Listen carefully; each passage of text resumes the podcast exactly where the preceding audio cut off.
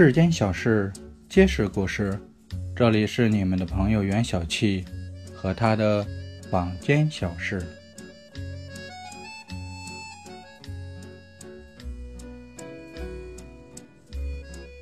二零一四年夏天的某个晚上，号房里又送来了一个疑犯。按照惯例，新人进号房是要过堂的。所谓过堂，除了要搜身检查是否携带违规品、违禁品、危险品外，更重要的是在精神上要给新人留下悚惧、惶恐的阴影，以便日后好加强管理，也就是传说中的打一顿杀威棒。看起来，这位新来的和普通犯很不同，无论从身形、长相，还是穿衣打扮来看，明显在外面时是个生活优渥的大人物。果然，阿混一审就知道了。新来的押犯名叫汤武，年过五十，涉嫌受贿贪污被捕。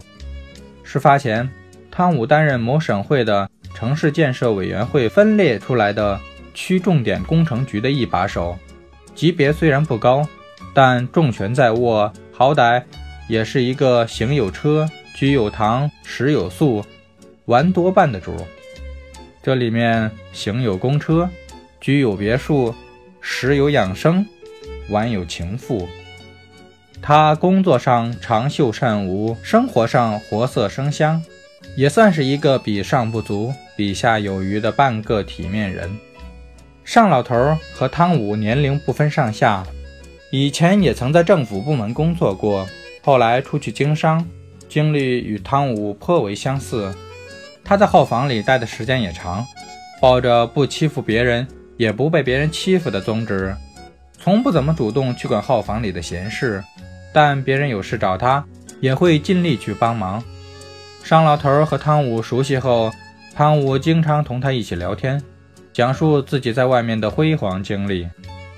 按照汤武自己的说法，在当这个一把手之前，他曾在长江边上的古镇做了三年镇长、三年书记。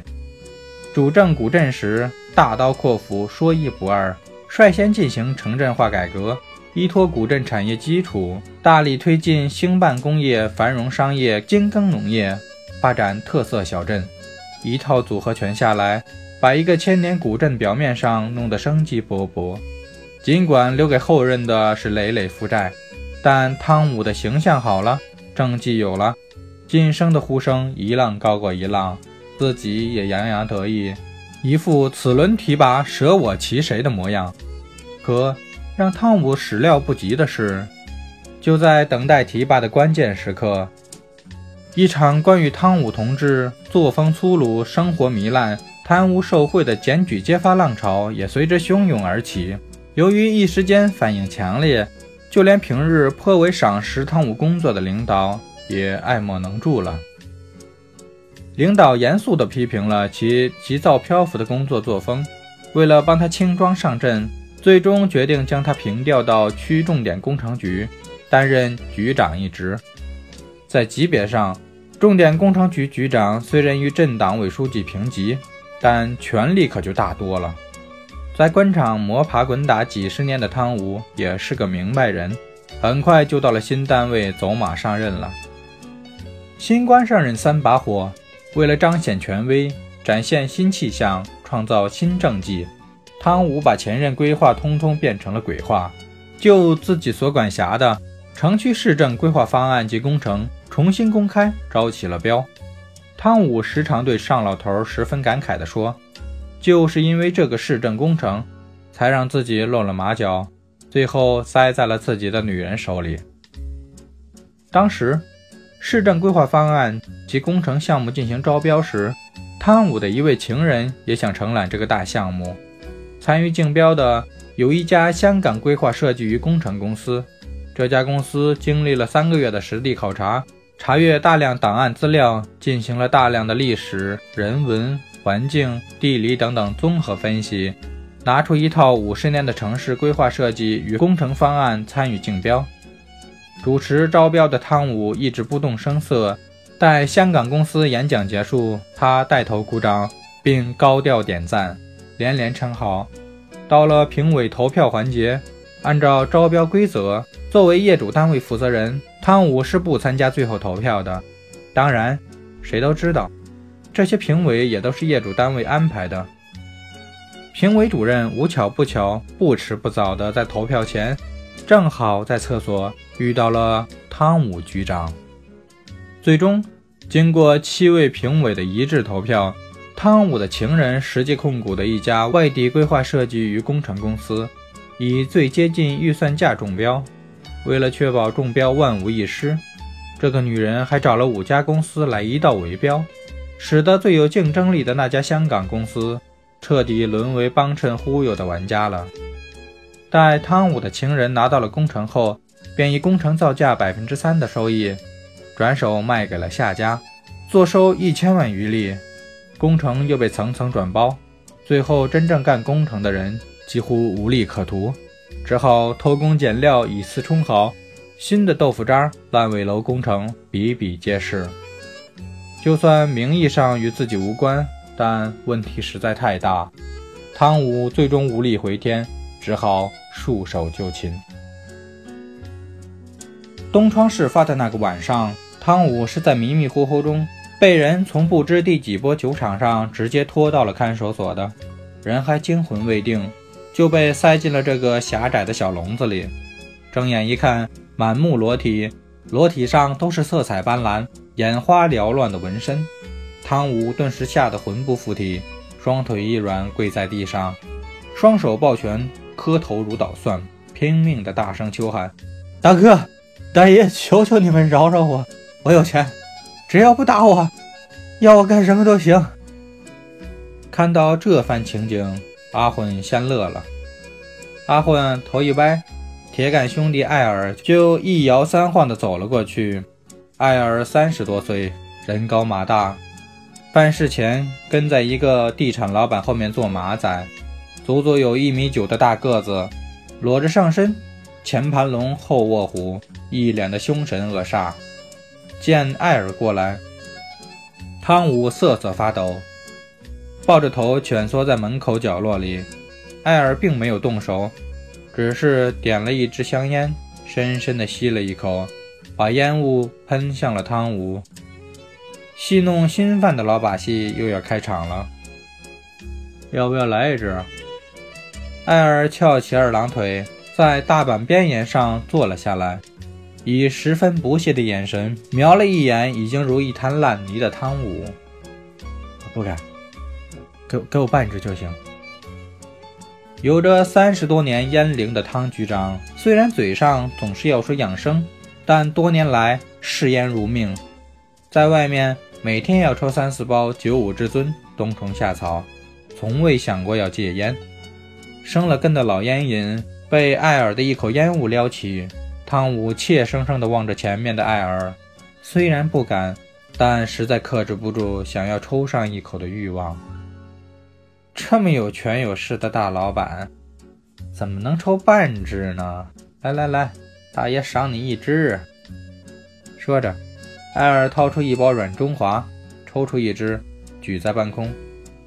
知道吗？这支烟值多少钱？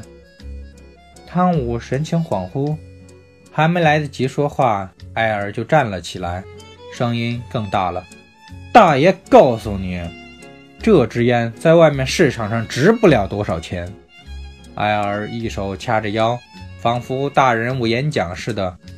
但是到了这里面就不同了，这里就相当于你经常带马子在外面住五星级大酒店。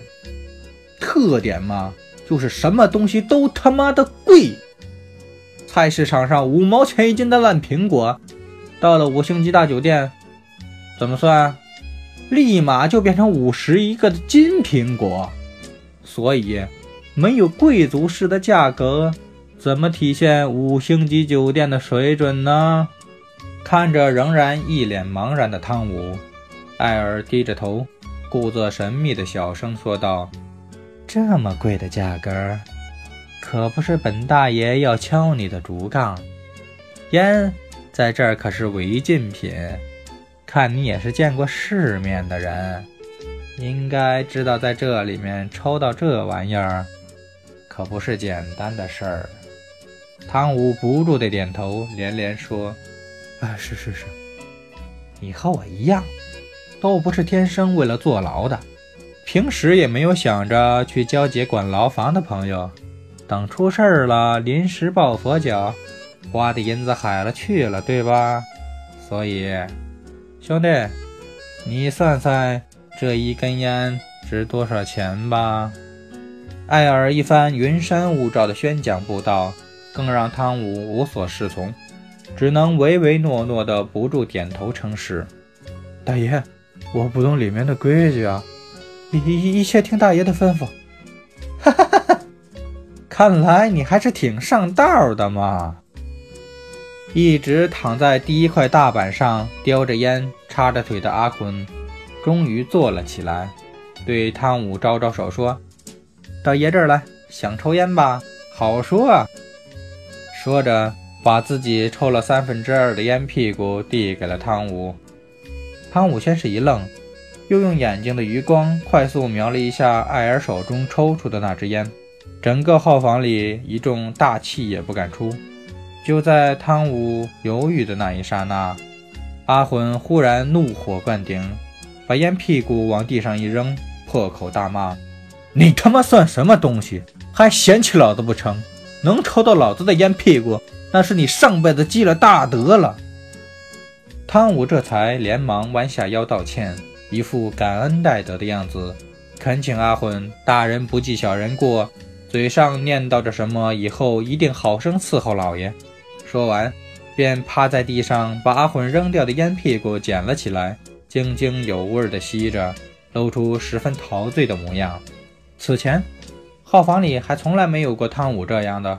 用阿混的话来说，不知道天高地厚，还真抽起烟了。怒气未消的阿混给了艾尔一个眼色，艾尔冲了上去，扬起手就是一个响亮的掌嘴，把正在吞云吐雾的汤武一巴掌打到地上。他妈的，谁让你抽烟了？你他妈蹬鼻子上脸了！一看见艾尔动手。其他几个滚筒如饿虎扑食，不约而同一起出手，对着汤武一阵拳打脚踢。不知所以的汤武被打得鬼哭狼嚎，鼻青脸肿。可能是号房里的动静太大了，引起了干警的注意，听到了走廊里传来开铁门的声音。一位负责望风的纹身哥一声暗号，所有人都立马停了手。两个滚筒将汤武夹在中间。号房里转眼就呈现一副平安无事的太平景象。干警从二楼的窗口伸头望了望，问道：“刚才好像有人打架的声音，怎么回事？是不是好日子过太多了，还是新来的不老实啊？”阿魂站了起来，毕恭毕敬地大声答道：“报告干部，号房里一切正常。今天来了个新人，不怎么懂规矩，正在给他上课呢。”要讲文明，以教育为主，不能乱来。干警说完，转身走了。干警一走，阿混又威风了起来，开始借题发挥，宣称自己不可动摇的神圣地位。看到了吧，干部就是老子的后台，你们这帮怂货，想要在这里有好日子过，就得乖乖给老子听话。不要跟老子七个三八个四的！艾尔赶紧的呐喊助威，对着大家进一步重申：听到老大讲的话没有？都给爷老实儿的，别找不痛快！说完，就提着领子把汤武拎到了后面的厕所里，还递了一支完整的烟给他。刚经历过一阵血雨腥风，汤武很是犹豫，不敢接。艾尔眼睛一瞪，说。老子给你的，照抽。识时务者为俊杰。想要在这个号房里待下去，就要站好队，跟对人。老实告诉你吧，跟着号头老爷有肉吃。是是是是是。汤武小声应答着，又小心翼翼地问：“那那我该怎么办呢？你你你你再给我点拨点拨。你是聪明人，在社会上混了这么多年，还用我教你？”艾尔意味深长地看着汤武说：“我要是像你这样有钱，就让家里人给号头大账上每月打一毛钱，嘿嘿嘿，牛奶、面包不就都有了吗？靠上这棵大树，谁还敢欺负你啊？一毛钱？汤武一脸不可思议，哈哈哈，这个一毛钱可不是你以前的一毛钱，一的后边。还跟着四个零呢？什么？一万？怎么多了吗？你也不想想，你自己去折腾，要花费多少不说，能不能找对人还是一个问题。你想想，你家人为了你得受多少罪？整天拿热脸贴人家冷屁股，人家还不一定屌你呢。你现在出了事儿了，你已经不是过去的你了，谁还会帮你？你他妈的一个月一毛钱，你还以为多了？真不识抬举！艾尔起身就要走，汤姆一把抓住艾尔，好像抓住了一根救命稻草，哀求道：“就听大爷的，明天我就找人带话，保证按时把费用打到老爷大账上。再再给我一支烟抽抽吧。”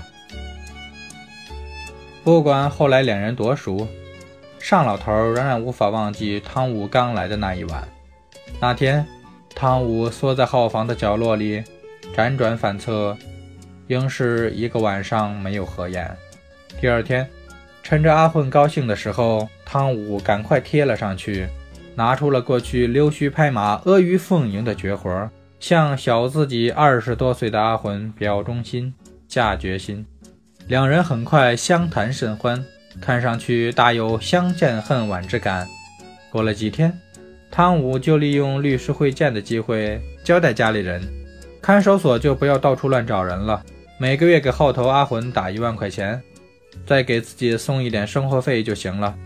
汤武与律师商量，还是要托人找找管教干部，把送烟送茶的通道建立起来，好少受点罪。不过是一夜，汤武就变了。过去盛气凌人、趾高气昂、一言九鼎、说一不二的汤武彻底死了，活着的只是一个唯唯诺诺、俯首帖耳、卑躬屈膝的行尸走肉。